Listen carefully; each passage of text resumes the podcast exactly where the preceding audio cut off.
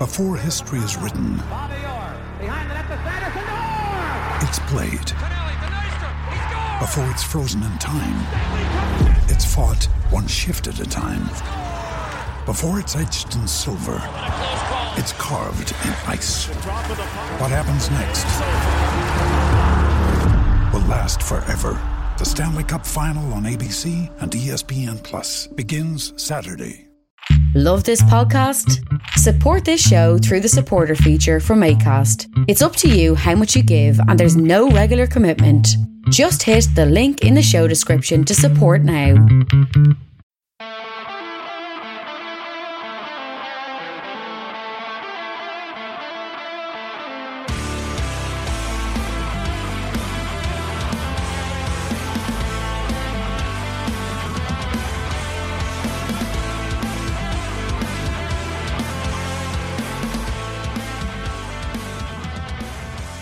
It's not ideal that in 2020 a black man has to go on television and defend himself for having gotten a job, but that's exactly what we saw Micah Richards have to do yesterday. He had to address the abuse he has received in recent weeks since taking a job as Sky as a TV analyst. Accusations have been made that he's there purely to make up numbers, you know, as a a token figure. And that's just unacceptable it's ignorant, it's small minded, and it has no place in today's so- society. Is Micah Richards the best pundit in the world? No. No, he's not. But he is an engaging personality. He is fun to watch. And when he laughs, he makes you want to laugh. He will get better as a pundit. He's nowhere near the worst. He's just okay. And that's what he is. He's just okay as a pundit but he's better than many, many others who are white and never get questioned. Micah Richards could well go on to become a very good pundit. He seems to have an aptitude for it. There's a noticeable improvement in how he is now to how he is how he was when he first appeared. He clearly embraces the modern side of football as well. He clearly wants to get better. This is something he wants to succeed at. And he should not have to go on national television and defend himself because of the color of his skin. And if you want him to do that, please stop listening to this podcast and crawl back under your rock. Uh, last night in the Premier League, we had Aston Villa beating Sheffield United 1 0 in what was a, a relatively close game. Uh, United lost John Egan quite early on, a silly foul, but a little bit controversial because Ollie Watkins was holding him as well. It could have gone either way, in truth, but I don't really have any argument with the red card. I think it's it's a fine decision by the referee. If he had chosen not to and given a free out, I don't know that it would have had a problem that way either. Uh, it was just one of those weird situations. I thought Villa had moments where they looked lively. They had moments where they looked a little bit inventive. I thought Jack Grealish looked like he was well up for it. I thought Ollie Watkins has looked like a player who's going to be very, very comfortable at this level. I thought he caused Villa a lot of problems with his movement, his pace, his work rate. And I really liked some of what I saw from Villa in terms of their shape. I liked how the two fullbacks pushed forward. I liked how controlling Douglas Luiz was. I thought he was the best player on the pitch.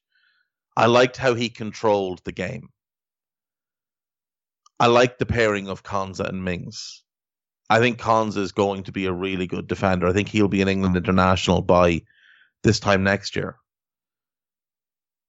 They needed their new goalkeeper to make a big save, but that's what they bought him for.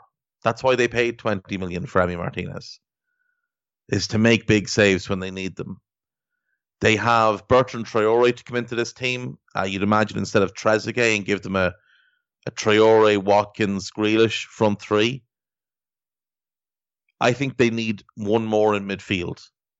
If I look at their team object- objectively, based on what happened last night, based on who played last night, I would want one more in midfield. Someone who'll give me a little bit more creativity and a little bit more in terms of goals. I've said before, I think Ross Barkley would be a really nice fit there. I think he'd ideally link well with the likes of Luiz, the likes of Traore, the likes of Grealish. Doesn't have to be the main player, doesn't have to have the pressure, can just be a complementary piece. And I think he'd be a good one. On the flip side, I think it's well known that Sheffield United need to get goals in the door. Um, I like McGoldrick, but he's not going to be a big goal scorer at this level. Ollie Burke, I thought, showed some signs last night that he could be uh, a good player for them, but on other occasions he looked like he was a little bit lost, a little bit out of his depth. Now, credit to Sheffield United, they did work very, very hard last night. When they went down to 10 men, they could easily have folded, but Chris Wilder wouldn't have allowed it. They worked really, really hard. They kept themselves in the game. As I said, they missed a penalty. And it is tough. I mean, 78 minutes with 10 men is is very, very impressive. But they have things they need to address. They really do. I think they need to bring in one more body in midfield. I've been saying that all along. The one I wanted for them, Baptiste Santamaria, is gone. But they need one in midfield and they need one up front. And I think Ethan Ampadu needs to be getting closer to uh, coming into the team as well because I just I I worry that Chris Chris Basham might do what someone like a Stefan Henchoz did, where he's he's good, he's good, he's good, and then he falls off a cliff. And there's no real advanced warning. He's 32 now. Last night, I was not impressed by him. I thought he was maybe the weakest player on the pitch. But um, look, it's early. I don't think Sheffield United will have any trouble this season. I think they'll be more than comfortable and stay up. I think Villa are going to surprise some people. I, I know a lot of people have them in for a relegation battle. I don't think so. I think they'll be you know, they might not be very clear of it, but I think they'll be clear of it. I think they'll be comfortable. Um, all signs are, are good for Villa early. You know, Watkins comfortable Premier League level, Cash comfortable at Premier League level, Martinez off to you know a great start on his debut. Bertrand Traore is a very good player. I think he's going to be more than comfortable when he comes back into the Premier League. He's obviously a former Chelsea player. So I think Villa are in good shape. One more in midfield, and I, I think they're probably good to go then for this year. Um, two good managers last night. I have to say, I, th- I thought the tactical side of things was quite good. Uh, after that, then we had Wolves against Manchester City. Now, maybe it's just me. Maybe it is just me. But Wolves have gotten worse this summer. And I know they're close to bringing in Semedo from Barcelona to replace Doherty. And Semedo's a better footballer than Doherty, and he's a better fullback than Doherty. But I don't think he's a better wingback than Doherty. Despite his pace, he's not he's not as good as Doherty is at being that focal point of an attack, which Doherty has been at times for them. Um, I think it's a little bit of a downgrade in terms of how Wolves play. Now, if they played a flat back four, he'd be an upgrade. But in that in that back three system, as with wing backs, I think he's a downgrade. And Fabio Silva, unquestionably, is a downgrade on Diogo Jota at this point. Um, I really like Fabio Silva's potential. Um, I, I love Ki-Jana Hoever. I, I really do. I think he's he's a great signing for them long term. But I don't think they've addressed their needs. Like for me, I look at all three centre backs who played last night, and I wouldn't be keen on any of them individually. I think they're all fine in a back three because the back three can hide their weaknesses. But would you trust any of them to play in a back four? I certainly wouldn't. Conor Coady just looked lost last night. He's he's one who's he's probably of the three, he's the one who would struggle the most in a back four. No pace, not a particularly good defender, a, a poor defender, one v one. He's very good in the ball. He's a good leader, a good organizer. His reading of the game is good. His positioning is good, but that's in the back three. I think he'd struggle massively in a back four. And look, I know they won't play a back four under this manager, but this manager may not be here forever. And to me, I would have been looking to start upgrading. Now, I assume Ki-Jana Hoever is coming in to long term be a fit at right side centre back instead of Willy Boly. But I still think they should have been looking to upgrade um, with regards to the left side position as well. I didn't like Marçal as a as a left wing back. I have to say, I thought he was very poor. I think he's best suited to playing in the back three, but for whatever reason, maybe it's injuries. Um, Ruben Vinagre hasn't been trusted with the left wing back spot yet. Vinagre should be starting there. Mark Hall should be starting at left wing back, or sorry, left centre back, and then you, you go from there. Um, Wolves, I thought, let themselves down a little bit last night. Very passive. Took them an awful long time to get into the game. When they finally did get into the game, they cut City's defence apart. Um, they scored one. They should have scored another. If Podence hadn't tried to be, you know, incredibly fancy, I think he, he, could have scored quite comfortably against Ederson, and they could have gotten themselves a draw. But for the first 45 minutes, I thought they were dreadful. Um, City, on the other hand, I thought Kevin De Bruyne was was just magnificent. I thought he was absolutely outstanding, and when he plays like that, there's very few players in the world that are on his level. He's his creative passing, his drive from midfield, his willingness to put his foot in and win the ball back is a very underrated part of his game. Last night he, he had the goal, obviously. He had four shots on target, one assist, six chances created, six crosses, and five tackles. And uh, he, he was just the best player on the pitch by a, country mile. Nobody even came close to him. Um, when he's like that, he's pretty much unstoppable. And you have to just kind of hope you can stop the rest. Phil Foden, I thought, played very well as well. Got himself a goal, but his movement, his passing, his interplay, the intelligence that he plays with for such a young player is is what is really striking about him. I thought it was great to see Guardiola have faith in him. Uh, we saw Ole on Saturday drop Mason Greenwood, um, and I was a little bit concerned that Foden might get the same treatment. But you know, Pep is just a a vastly superior manager, a vastly superior man manager. Put the kid in from the start, got the reward.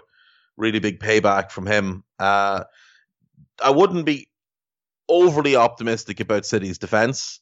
I thought it looked, I'll say ropey to be polite. Um, it kind of resembled Swiss cheese, where it was fine in patches and then had big holes in other places. I thought if I thought if Matt Doherty had been in that Wolves team last night, hooking crosses in, um, Jimenez would have had a great amount of fun against that centre back pairing. Now I know City are trying to address that, and they do have Aymeric Laporte to come back in, so that's one of the best centre backs in the league. That's great. They're seemingly they've parked that strange pursuit of Koulibaly and are going for Jules Koundé from Sevilla um, he is an exceptional young defender, and he would be a great fit next to Laporte. Now, he's not the very best in the air, but he reads the game brilliantly. He's very quick. He's a great 1v1 defender. I think he'd be a much better fit than Koulibaly, who's also not particularly good in the air given his size. Um, if if City land Jules Koundé, that's that's going to be a big signing for them. There's definitely a need at left back though. Mendy's he has all the physical tools. He has all the attributes you'd want, but eh, he just he doesn't seem to have anything resembling concentration. He just spaces out completely. I thought what City did last night that was really good was they pushed the wing backs way back, is particularly Adama Traore. And Mendy is one of the few that physically can cope with Traore. He has the pace, he has the strength, has the size. Now, the unfortunate thing for him last night is that when he was, he was trying so hard to push up on Traore, the Podence was running in behind him at times and taking advantage of the space he left there. So it's something they'll need to work on. I think City need two defenders Um, and I'd still I'd still like to see them sign one more in attack. If I'm being honest, I th- still think a real replacement for Sane is what's needed, just to be able to spread the play a little bit more. Um, Raheem Sterling a, does a good job on the left, but I think he's better on the right. And if I was being honest, someone like Chukwueze from Villarreal would be a terrifying prospect in that City team. Um, all in all, a good start for City. Great to have them back in action. Uh, not such a good start for Wolves. Definitely not a good start to season for Sheffield United. But Villa, three points on the board, nice and early, which is good to see. Right. Um, big story that came out yesterday. Uh, I saw it on the BBC, but apologies if somebody else broke it first. Is that Roman Abramovich held secret investments in footballers not owned by his club? An investigation have has discovered. Now, these included players that played against his Chelsea team in the Champions League and potentially in the Premier League. He held the rights in the players through a company based in the British Virgin Islands. A spokesman for Mr. Abramovich stressed no rules or regulations were broken, but former Football Association Chairman Lord Triesman has questioned whether it was proper for the owner of a football club to have an interest in players. Now, I don't know if any rules or regulations were broken, but I take absolutely no stock in the words from his spokeswoman because if there were no rules and regulations been broken and everything was fine and above board, why did he try to hide it so much? Because it, was known that this company um, that he was involved with had these interests in these players a couple of years ago. Um, but yet he kept his name hidden. Leiston Holdings is the name of the company. It's one of the companies that he's alleged to be heavily involved in. Uh, Der Spiegel, who broke the story, obviously, of Manchester City's financial shenanigans, are one of the co- the reporting groups involved in in bringing this to light. Now, I'm not going to pass judgment on Roman, largely because I'm terrified the man might turn up my door or send people to turn up my door. but what I will say is, I don't know if he's allowed to do this, but it certainly doesn't seem like he should be allowed to do this. It's bad enough when the, the likes of Jorge Mendes has these stakes in players and is then shuttling them around and making five and six million off transfers that benefit him in multiple ways. Like, for example, when he brings Semedo to um, Wolves, he will get a fee from Barcelona and from Wolves.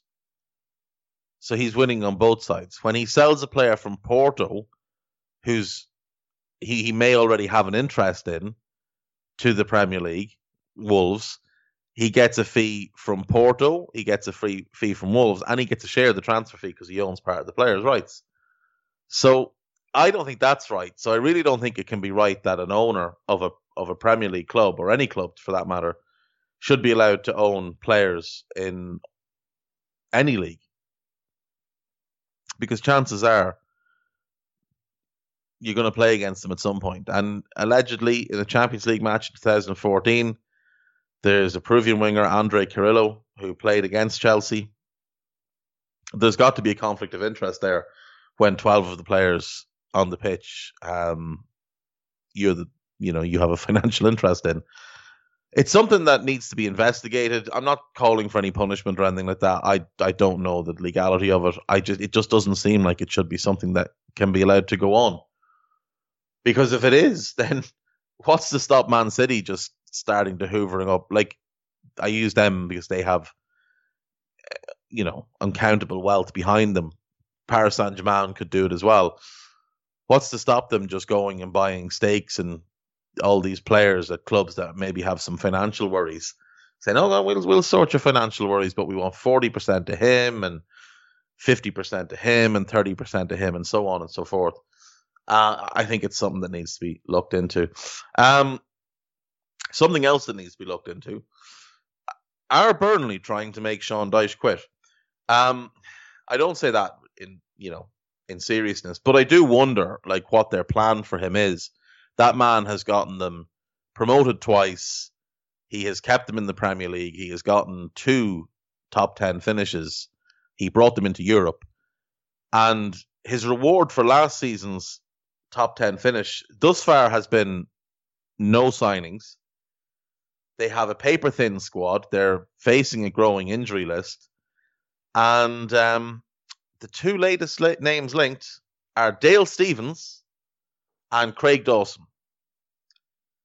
Now, this is not to disparage those two players by any means, because they're both fine professionals, both hardworking individuals. But Dale Stephens is 31 years of age, and in truth, has looked a little bit out of his depth since getting promoted with Brighton.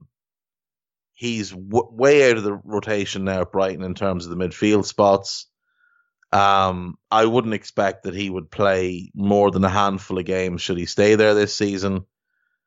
I think he was very much one of Chris Hughton's um, preferred players last year.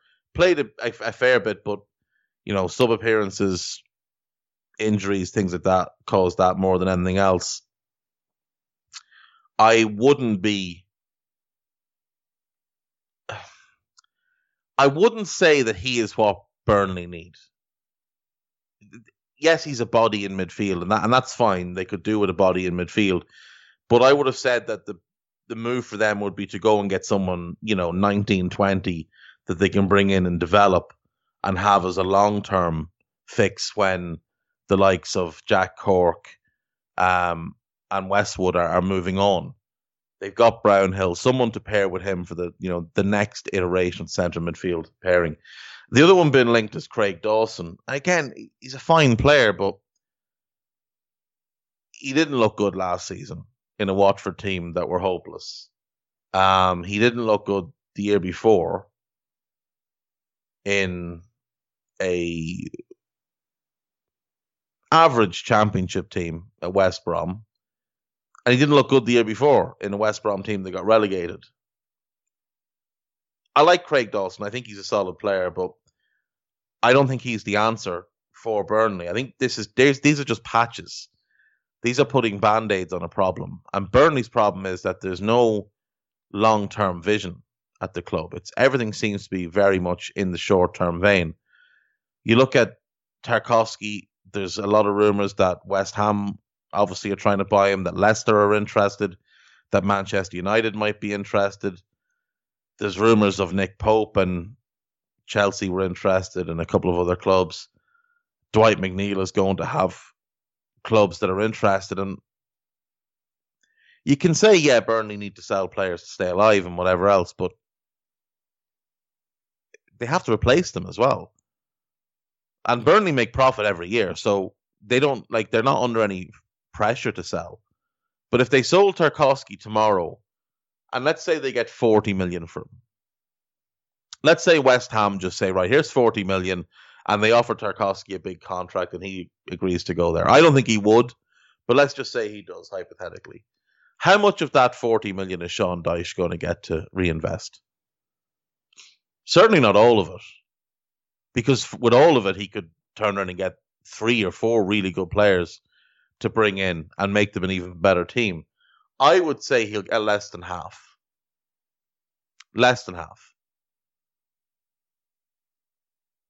And I just think it's wrong that a manager of his quality has been forced to work um, in suboptimal conditions. At what is a well run club with no financial trouble. I'd understand it if they had, you know, spiraling debts or whatever, but Burnley don't, and he's one of the major reasons for that. Uh, next story that caught my eye Bobby Duncan, former Manchester City and Liverpool trainee, cousin of Steven Gerrard, is on his way back to England after a failed spell at Fulham. And I just think people are showing themselves up on social media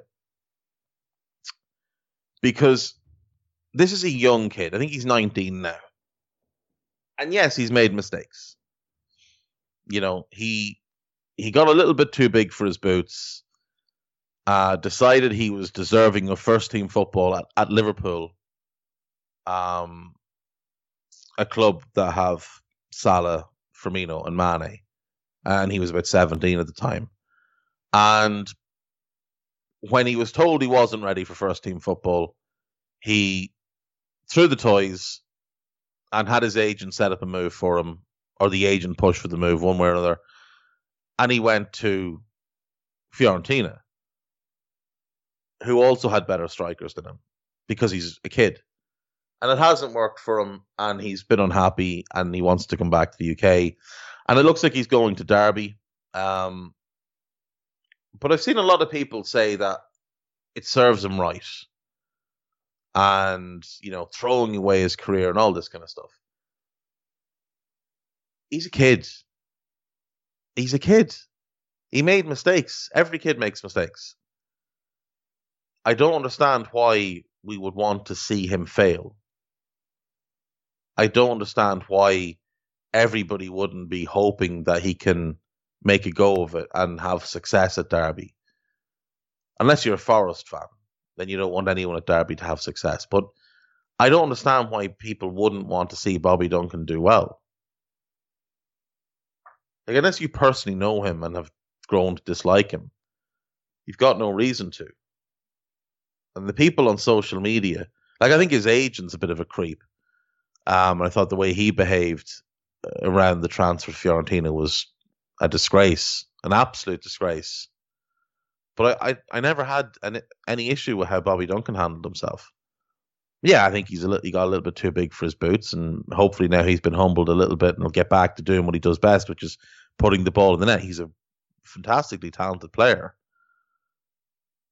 His goal record at underage level is is incredible, but I, I, I don't get this thing where people want to see young players fail it this begrudger attitude that people take. Don't see anyone else do well. It's very, very strange. Uh, we'll wrap up with some of the latest gossip. Um, L'Equipe are reporting that Liverpool and Real Madrid will both try to sign France striker Kylian Mbappe from Paris Saint Germain next summer. I, I, I don't know how Liverpool could afford to do it without you know selling Mane, and Salah, but it is what it is. Um, Real Madrid have no interest in signing England midfielder Dele Alli from Tottenham Hotspur. That is groundbreaking news. This was a good story actually yesterday. So Sky Sports reported, I say reported, but you know, clickbait, uh, that Crystal Palace had made a 25 million pound offer, a 19 million up front and 6 million in add-ons for Rhian Brewster. Um, this came off uh, information from the likes of James Pearce and a few others that there was talks ongoing, and Sky jumped the gun, get in there first, Sky sources and all that kind of jargon, um, and said there'd been a bid. At which point, the chairman of Crystal Palace took to Twitter and said, "No, no, we haven't. There's been no bid, no formal bid, no informal bid. Take this down, blah blah blah. So then Sky went and changed the story uh, to say that he had taken to social media to deny that this bid had been made. He didn't. He just didn't take the social media to deny. He took to social media to tell you to stop telling lies about his club. That's what he did.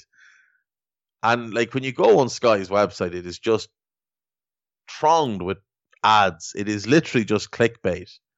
And they've got that spoofers paradise that is their transfer show that they do. And it's almost certainly that information has come from one of those two. Uh, it just it's a shambles. Sky should just should stop. If you hear someone say Sky sources or you read it somewhere, please know it's literally Twitter. Literally, it's they've got lowly paid interns trawling Twitter looking for this information. They pass it on then to the chief spoofers who sit there looking important, and uh, it gets you know, aggregated into nonsense articles. Spoofers. Um, Porto left back Alex Telles is hopeful of sealing a move to Manchester United, but the clubs are yet to agree a fee. That's from the Guardian. Um, I, I don't put much stock in that, to be honest.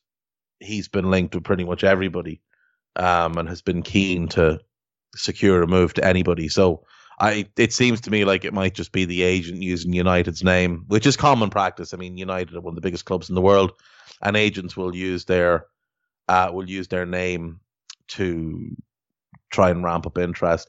I did like seeing Luke Shaw come out and say that United need signings, considering one of the areas that they're alleged to be looking for a signing is a left back. It seems turkeys do vote for Christmas after all.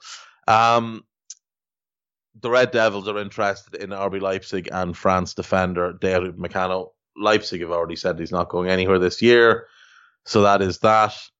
Uh, former Chelsea striker Alvaro Morata is going to Juventus on loan with an obligation to buy from Atletico Madrid. Former Liverpool striker Luis Suarez is going from Barcelona to Atletico Madrid to replace him. Spartak Moscow want Tottenham and Ivory Coast right back Serge Aurier. I don't know that he should go to Moscow. He's too, I think he's too good to go and play in Russia, if I'm being honest. And it's nothing against the Russian league. I just think I like Serge Aurier. I think he should go back to France or go to Spain or somewhere playing in top five league. Don't don't step down that level. Uh, Torino have cooled their interest in Arsenal and Uruguay midfielder Lucas Torreira, but Atletico Madrid are keen on the 24 year old. He is very much a Diego Simeone player, and if Arsenal could find a way to use him as half of the Thomas Partey buyout, which I think is 50 million, that would be a, a good deal probably for all parties. Uh, Fulham are trying to lure Leicester and Ghana midfielder Daniel Amartey. I don't know why Leicester, why Fulham would want another midfielder. They've got loads of them, loads of them. They need a goal scorer. They need a wide player, and they need at least one, if not two, centre backs. And they are trying to sign Marlon from uh, Sassuolo, but they need one more after him and a striker and a wide player. They don't need another centre midfielder. Definitely do not need another centre midfielder. Uh, Crystal Palace manager Roy Hodgson says it will be hard for the club to keep winger Wilf Zaha if a big money bid comes in for the 27 year old. Where's the bid coming from, though? That's that's my question: is where is that bid coming from? Because unless Everton decide that they want him, but in their four three three he doesn't fit. You don't see him going to Arsenal or I don't see him going to Arsenal anyway. Um, I would have doubts over whether he leaves. I don't think the offer's going to come in.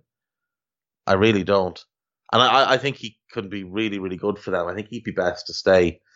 Um, last one then is that Leeds have made a second offer for Brighton defender Haydon Roberts. If I was Haydon Roberts, I would stay put. I really would stay put. I think he I think at Brighton he's he's in a really good position to learn from really good defenders and develop over the next couple of years. Um, so that's it. That is the end of the transfer gossip for today, and that is the end of our show. Thank you very much for listening. Thank you to EPLindex.com for the platform. Thank you to Liberty Shield. Liberty Shield is our presenting sponsor here on the Two Footed Podcast. Uh, they're a VPN service, so do check out their products at libertyshield.com now that the Premier League blocks are, are kicking into place. Uh, so do check that out. Uh, thank you as always to Guy Drinkle. Thank you to Foxhunt, who are the musicians behind our new title music. Um, if you're into hard rock, metal type music, give them a give them a listen. You find them on Spotify, SoundCloud, uh, on Twitter at Foxhunt Band. A really good bunch of guys. So um, do check that out. And that's it. That is me for today. I will be back tomorrow with Lee Scott, and we will be going through uh, Lee's tactical evaluations from the weekend and having a look at what's coming in the weekend ahead. So until then, take care.